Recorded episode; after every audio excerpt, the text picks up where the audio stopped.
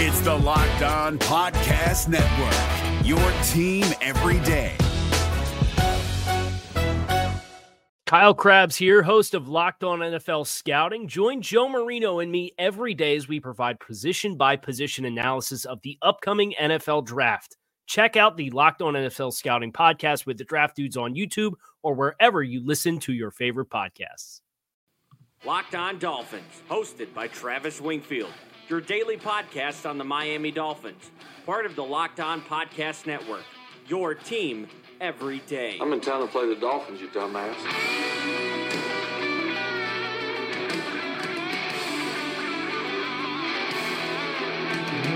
What is up, Dolph fans, and welcome into the Friday, December the 6th edition of the Locked On Dolphins podcast. I am your host, Travis Wingfield, and as always, I am here to bring you your daily dose of Miami Dolphins football. And on today's show, we have a jam-packed Twitter mailbag to get to, all of your questions about the Miami Dolphins, the NFL draft, and everything in between. Plus, Tua Tagovailoa's big presser happened on Thursday. We'll get into the details, and some more roster moves brings about the story on Brian Flores' propensity to scour the football landscape for talent. All of that and much more, but first, before any of it, I kindly invite each and every one of you to subscribe to the podcast on Apple Podcasts, Spotify, Stitcher, TuneIn, however you get your podcast. Go ahead and leave us a rating, leave us a review. Give me a follow on Twitter. It's at Wingfield NFL Voted, the number one follow on Dolphins Twitter by Dolphins Twitter. You can find the show at Locked On Fins. We'll follow you back, and check out LockedOnDolphins.com. We have all the written stories for you guys on this football team. Let's go ahead and jump right in. That's another Miami Dolphins.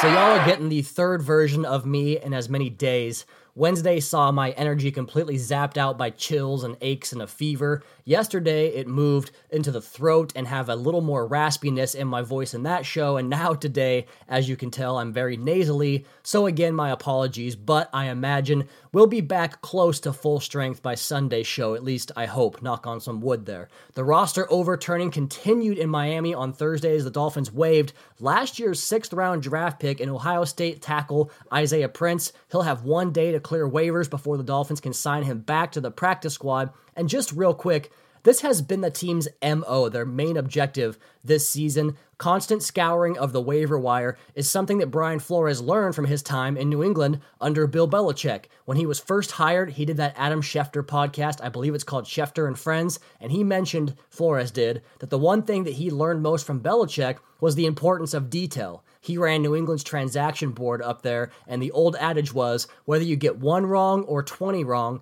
wrong is wrong. And so that's how he became the anal-retentive, detail-obsessed man that he is today, but it also taught him to constantly scout what's out there, and not just college prospects or free agents, but pro personnel from other clubs, like off practice squad and the like. This is just one of 18,000 reasons why I'm all in on Brian Flores, and I know some of you will tell me to cool my jets and wait for him to coach 17 more years, but nah, I'm good. I trust my evaluations, and I trust that Brian Flores is the right man for the job. But back on topic, they tried to sign a member of the Eagles practice squad, just as they did with Evan Brown, the center from the New York Giants, Sua Opeta. But he was promoted by Philadelphia to prevent the signing, so he remains with the Eagles. And the story on all these guys they're going after, whether it's the offensive line, at the receiver position like Mac Hollins, who is jacked up and fast. These guys are all big, large humans with plus athleticism, and the same is true of the signing they did make on Thursday to replace Prince on the roster, and former Baltimore defensive tackle Zach Sealer, I think that's how you say it. He's 6'6", 302 pounds, played his college ball at Ferris State. Quick trivia question, anybody know where Ferris State is? I don't.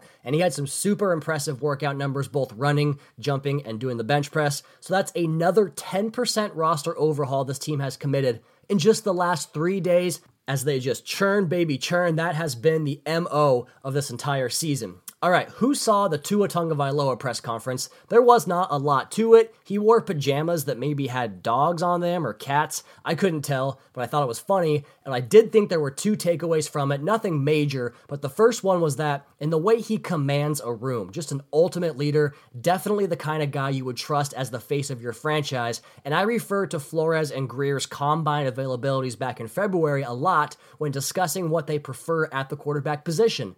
accuracy and mobility. Those were the two main physical traits, but they both spoke about how a guy is wired, how he commands the locker room, and I always thought that was kind of a shot across the bow of Ryan Tannehill, because Tannehill's a great guy. He's never going to say anything bad about anybody. He's tough, and people like him, but he kind of kept to himself. He and Lauren, his wife, were kind of homebodies and didn't really reach out a whole lot, so they were just kind of confined to their own space, and that's fine, but as a quarterback, you probably can't have that. But even more, it tells me that Justin Herbert would not be the guy, because we've heard plenty of reports about how he's not much of a leader at all, and guys don't really gravitate towards him. But Tua, oh buddy, that's what he does every single day. He eats leadership for breakfast. And if they want him, it's going to have to be that first pick in the first round. That's the other takeaway. Tua admitted that if he were assured of going top 10 or even top 15 in next year's draft, that would be hard to pass up, and he mentioned that he had the conversation about financials and family and future with Nick Saban, and so Saban, in a way, is almost advising him, look, go get your money, son, and I kind of got that through Tua's press conference on Thursday as well, so I think all this means that he does come out. He also said he's already in rehab, and the team doctors are surprised by how much mobility that hip already has against resistance, so that is a great,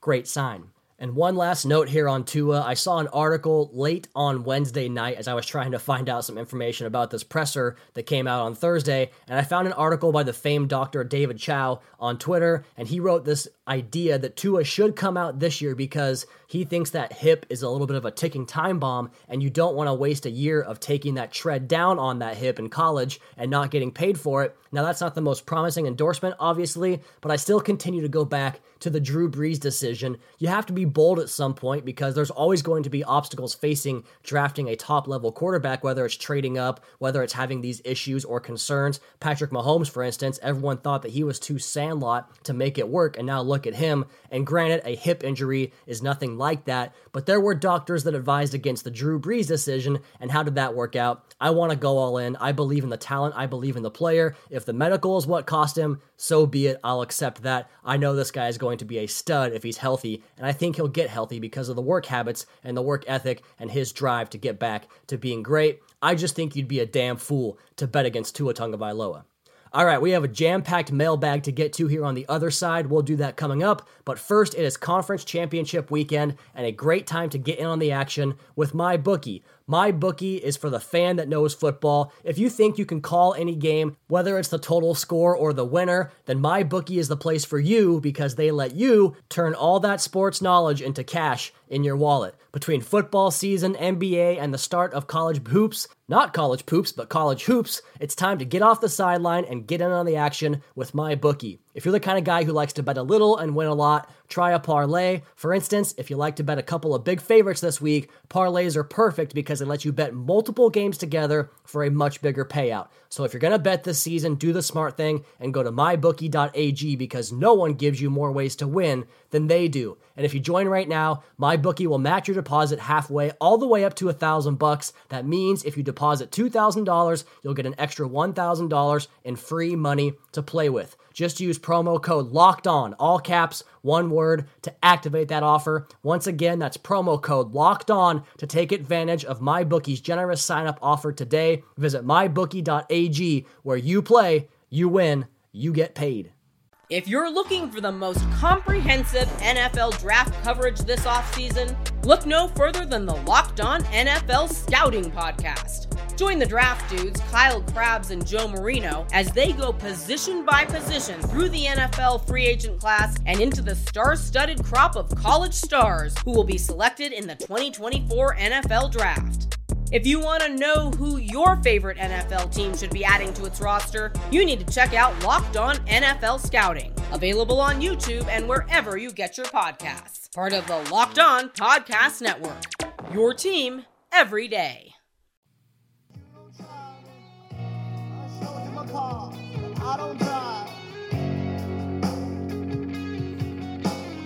It is Friday, and since we took last week off on Friday for Thanksgiving, we didn't have a mailbag, so we're 2 weeks into this one. You guys gave me 66 questions on the Locked On Dolphins mailbag. I put the call out on Twitter.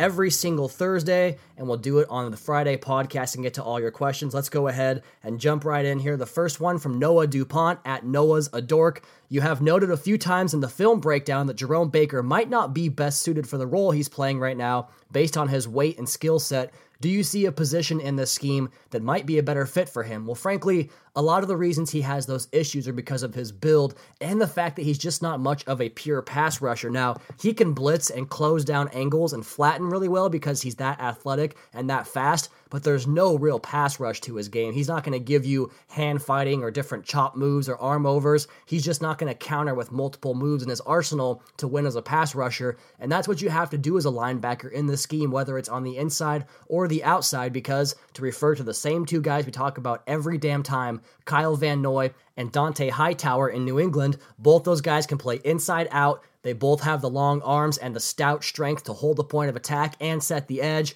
and they have an arsenal of pass rush moves. I just don't know if that's Jerome Baker. He might be a better fit as a weak side off-ball linebacker in like a 4-3 traditional scheme, and that's just not what they're going to do here. So I am curious to see what happens. I do think they'll go forward with him because they like his leadership and the way he communicates the defense, and they do have a lot of trust in him. I think they'll find a role for him, but right now, personally, as someone that doesn't know football as well as someone like Brian Flores, for instance, I just don't know what it is quite yet. So sorry for the half answer, but that's kind of my best answer I can give you. This one comes in from Evan F. He's at Mr_Game of Fame. Who are some of your sleeper picks the Dolphins should consider at the wide receiver and running back positions in next year's draft? I like A.J. Dillon a lot from Boston College, and he might not get a lot of pop because people might think that he maybe isn't athletic enough, but that dude moves like Ronnie Brown at a huge size. He weighs 250 pounds and can just run people over. I've seen him rated around like 150 to 180 in most mock drafts, and so if you get him that late, that would be an ultimate sleeper for me. And this guy might not be much of a sleeper, but he will go on day three. LSU's running back Clyde Edwards-Helaire, that guy just wins, and he's not going to blow you away physically or with his stature, but man, he just figures out how to get himself into open space and make people miss. So I'll go with both those guys at running back. At receiver, this class is just, it's unbelievably loaded how deep this class is. I think Brandon Ayuk from Arizona State is a good option, a guy that can run after the catch and would fit this scheme quite well. Antonio Gandy-Golden from Liberty is a big-time option that folks were talking about as a small school sleeper. Denzel Mims at Baylor is one of my favorite players in this year's draft. Gabe Davis at UCF could be in that mold. And also, probably my favorite of the entire group would be Tylan Wallace from Oklahoma State. He's coming off of an ACL tear, I think just last month, so you might have to kind of stash him on the PUP to start the season, but you probably can get him now on day number 3. Next question here comes in from the Mitch Perspective. He's at Mitch Pro, and he's actually a LockedOnDolphins.com writer. What's going on, Andrew? What veteran options do you see as viable over the next two off seasons if the Finns are unable to obtain a quarterback through the draft for whatever reason? I still think that if Cam Newton gets cut or if they trade him, he's the top option to go in that direction. I think there's still something left with Cam that we haven't seen, and he's kind of been rushed back from injuries the last few years, and that's put his overall stock a little bit lower than it should be. And if the Dolphins could capitalize on that, that'd be great. And then I think the reasonable option is Teddy Bridgewater, because you circle back to last offseason when they wanted him, and I wonder where they would be at as far as money goes, because I'm not giving Teddy Bridgewater really anything more than what you gave Ryan Fitzpatrick. He's going to want more than that, but all things told, I just don't think the veteran quarterback market's going to bear fruit for you. It's going to have to come out of the draft, but I would say those are the top two guys, Cam and Teddy Bridgewater. Next one here from Clinton Parrott, at Clint Parrott. I see Tua dropping down the draft boards and pundits predicting him falling out of round 1 of the draft. Do you see Miami taking a flyer in him with their first pick? Yeah, that him falling out of the first round is never going to happen. It's just not going to happen. He's too damn good. There's too much upside, and there are too many teams that need quarterbacks in this league that would love to get that fifth-year option. So I think if Miami wants him, it has to be with that first pick and probably has to be in the top 5. When you consider how high up the boards quarterbacks always get pushed, regardless of circumstance. Next question here is from Matt, Salford City, UK. He's at Salt City Biggie. How is your partner getting on with the pregnancy? Hope the three of you are well. Well, thank you so much. It's nice to get questions like that on the podcast. She's dying right now because we're both very, very sick, and she got the worst of it. She had the aches and the chills and the fever a couple days before I did, and I just sat and watched football all weekend while she was sick, and then it caught up to me on Monday, and she can't take anything because of the pregnancy, and so she's just dying, and it kills me. I hate seeing it. and I'm over here recovering faster because I do have cold medicine and the like, and she's just sitting there still dying. So she'll get back to normal, but she's not doing well right now. 2 weeks until we get to Miami. I can't wait for that. Both going to be healthy, both going to be in South Florida. Hopefully we can meet up with some of you guys. Next question here from Andy Cardell. He's at Annie Cerise 03. I know I butchered that, but hey, we're going to go with it anyway. What would it take for Josh Rosen to get another shot next year with a revamped line and a better team? Look, guys, there are people out there that are telling you the idea of Josh Rosen coming back is a possibility. It's not going to happen. I keep talking about it on the podcast. He doesn't know the offense. He didn't pick it up fast enough. That's why Brian Flores and the coaches are so distraught every time the people talked about him in the media. He's just not... He doesn't have the aptitude to pick up this offense in a way that you can really excel. Look at Ryan Fitzpatrick in this offense and having the best year of his career at age 37, talking about how comfortable he is, talking about how much confidence he has, because this system empowers quarterbacks. It empowers the right quarterback, the smart quarterback. And I know Josh Rosen's a smart kid, but being smart and being football smart are two completely different things, and he's just not there. He's not fast enough in his processing. It's not going to happen. I promise. Next question from Alejo Vidal, at Alejo Vidal on Twitter. I'm sorry for the terrible accent. Why isn't anybody worried about drafting, acquiring linebackers? We have no run defense, nor lots of pressure from that crew. 100% right. I completely agree with that. They're going to have to find guys that fit this scheme much better, because right now, I think Raekwon McMillan and Vince Beagle are really the only two long-term guys that could fit specific roles, but they might be guys that kind of play one and one and a half of a role and kind of are interchangeable that way. Andrew Van Ginkel could figure into that, but he needs to get better as a pass rusher, and we got to see more from him in general, but I think there's going to be guys in this class that are bigger, longer, stronger, that make a lot more sense, and that can rush the passer. I think linebacker is a very underrated need on this football team. Next question here comes in from Mike the Magic Man. He's at Mike_Magic_Man. I will be in South Florida for the holidays. As a devoted listener and fan, I was curious, what are the dates for your trip? We get in on Thursday the 19th, and I think we fly out on the 26th, the day after Christmas. So we'll be there for about a week through Christmas.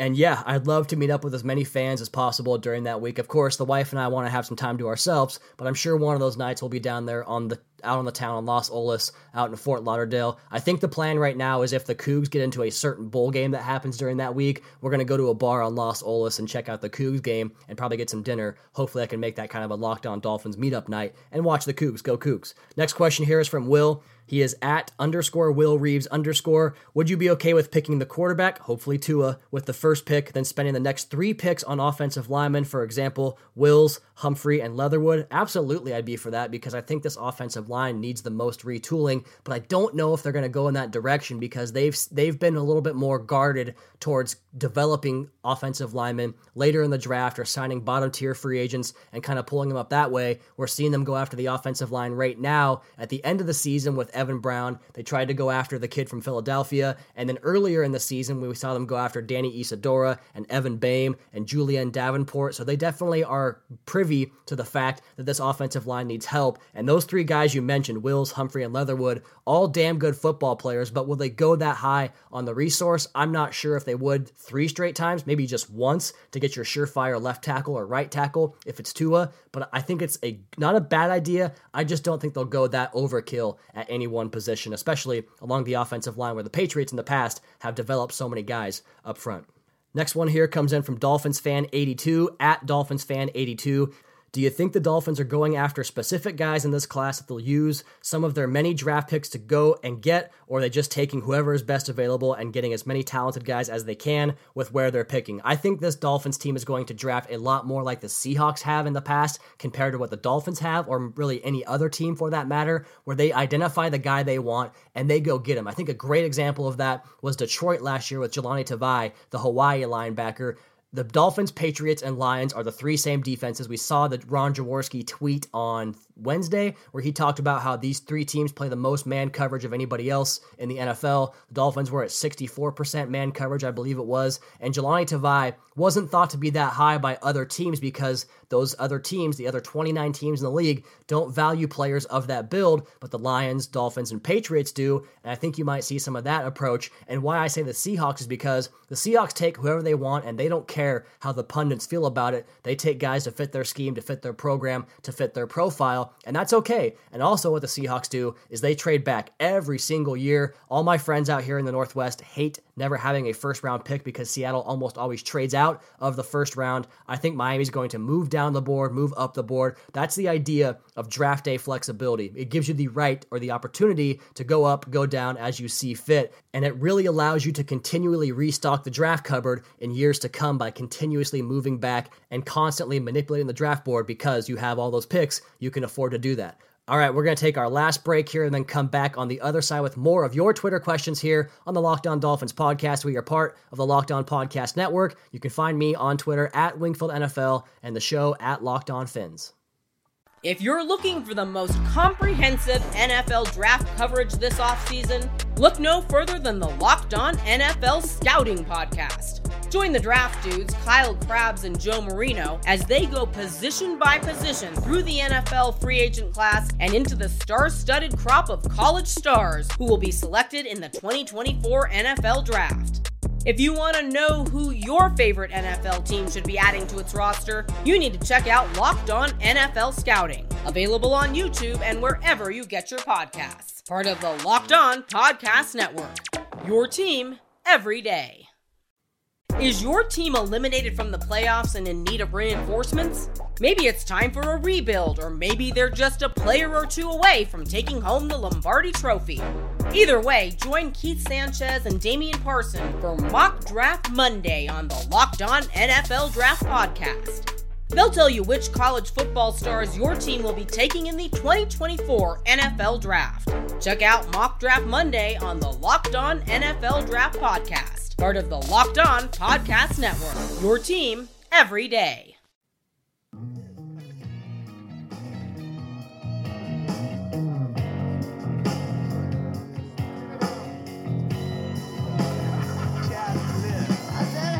Let's go ahead and close this podcast out with some more of your mailbag questions. I was thinking about going over the list of players to keep an eye on this weekend during championship weekend, but truthfully, there's probably 100 of them, so I didn't want to do that and just read off a list of names. So with that, we go right back into the mailbag here. You guys put the call out. I put the call out on Twitter, and you guys respond with your questions, and I get to as many as I can. And I've got one here from Frank Johnston. He's at Frank Johnston1, but you asked about the Patriots and draft picks, and I kind of just covered that, so I just wanted to acknowledge it, Frank. I apologize for not getting to your question, but I kind of just answered that, so we'll move on from this one.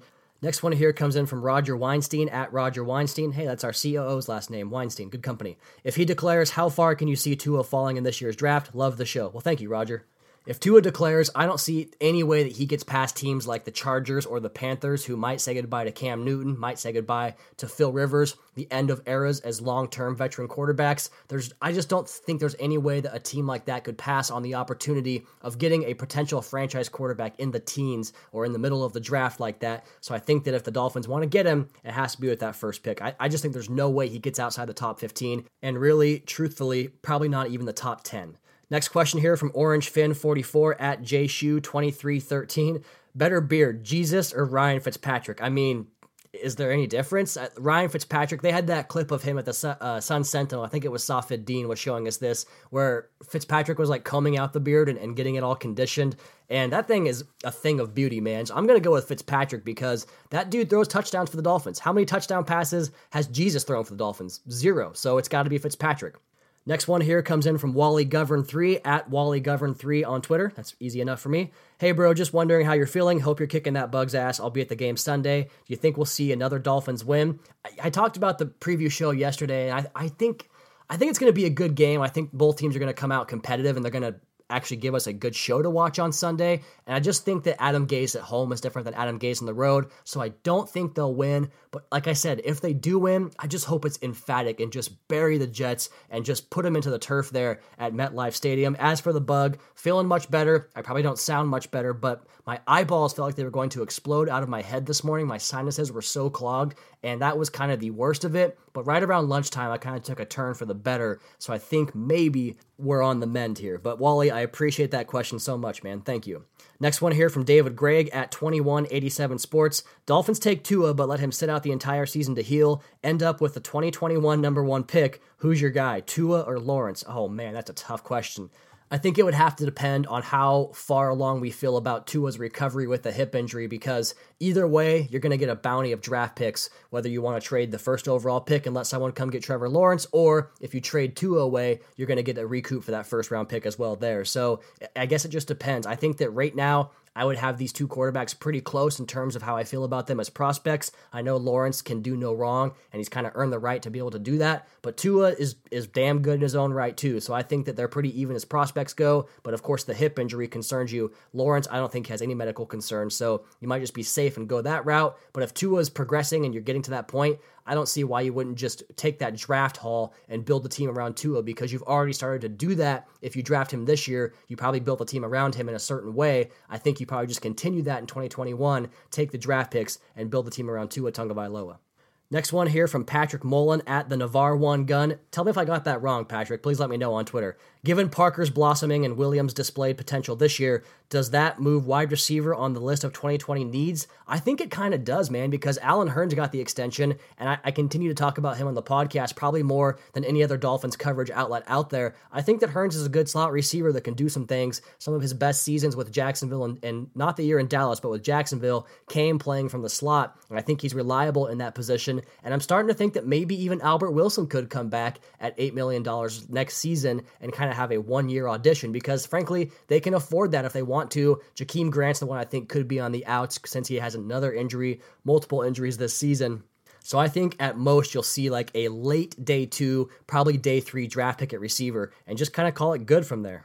Next question here from Tom Cavanaugh at TomAnic1. What do you think this coaching staff could have done with a roster including Sue, Wake, Howard, Parker, Landry, Stills, Ajayi, Drake, Williams, Pouncey, Tunzel, James, and Tannehill? Well, the first thing I'm going to tell you about that, Tom, is look at the names you just listed. That's a lot of talented football players right there, and Chris Greer still gets so much crap, and I don't understand why. I think it's probably because of Charles Harris. Obviously, he was part of the Deion Jordan deal, but again, it's a collaborative. A lot of folks were a part of all those deals, and there have not been a shortage of talent that has been brought into this roster, and I wrote the article about it a few weeks ago, how coaching has been the biggest downfall. They couldn't develop talent, and now they finally are developing talent. So with those guys in the roster and building up the bottom part of the roster, I still think they probably would have started off slow this year, because it was kind of a slow burn to get into the mix of things and getting this coaching staff acclimated and getting the program acclimated to the coaching staff. I think it would have been a slow start, probably would have won 8 or 9 games, maybe snuck into the playoffs, but then in 2020, you would have had a lot of promise and upside and potential going into that next season,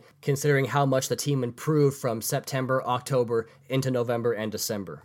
All right, I'm starting to fade here a little bit. Let's go ahead and do one more. This one's from Tom. He's at Hot Stover on Twitter. What's going on, Tom? If Fins don't go quarterback in round one, for whatever reason, Tua staying, etc., what 3 positions should they address with those first 3 rounders? Well, I'm never going to be one to pigeonhole a team into drafting a certain position. I don't think that's a good way to do it. I always believe in taking the best player, especially when you have a roster that has so many countless needs.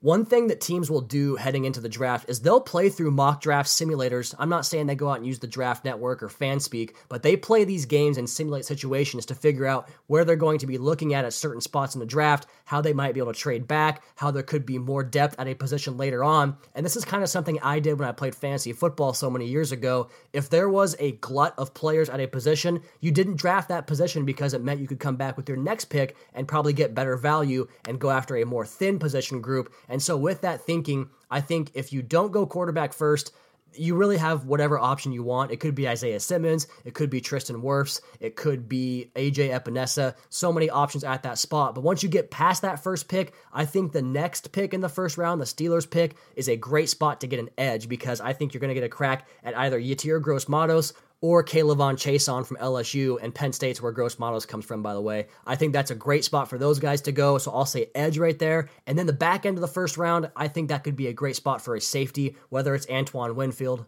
from Minnesota or Alabama's Xavier McKinney, 2 guys that would be great options at the end of the first round. So I will say first pick, I'll just go ahead and say offensive tackle with Tristan Wirfs. I'll say second pick would be the edge between Gross-Matos and Chason, and the third pick would be a safety with Winfield and McKinney as the options there.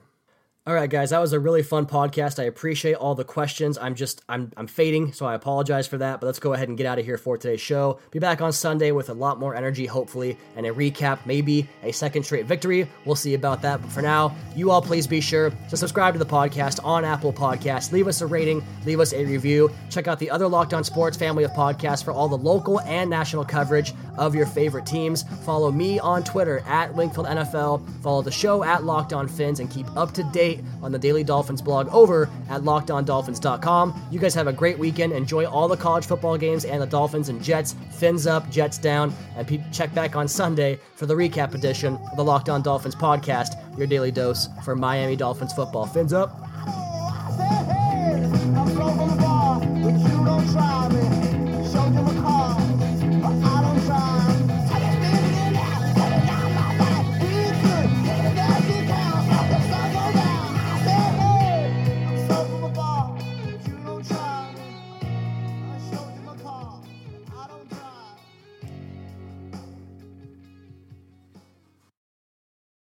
If you're looking for the most comprehensive NFL draft coverage this offseason, look no further than the Locked On NFL Scouting Podcast. Join the draft dudes, Kyle Crabbs and Joe Marino, as they go position by position through the NFL free agent class and into the star-studded crop of college stars who will be selected in the 2024 NFL Draft.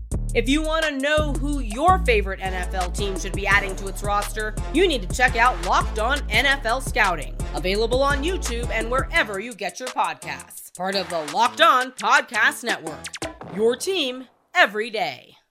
Is your team eliminated from the playoffs and in need of reinforcements?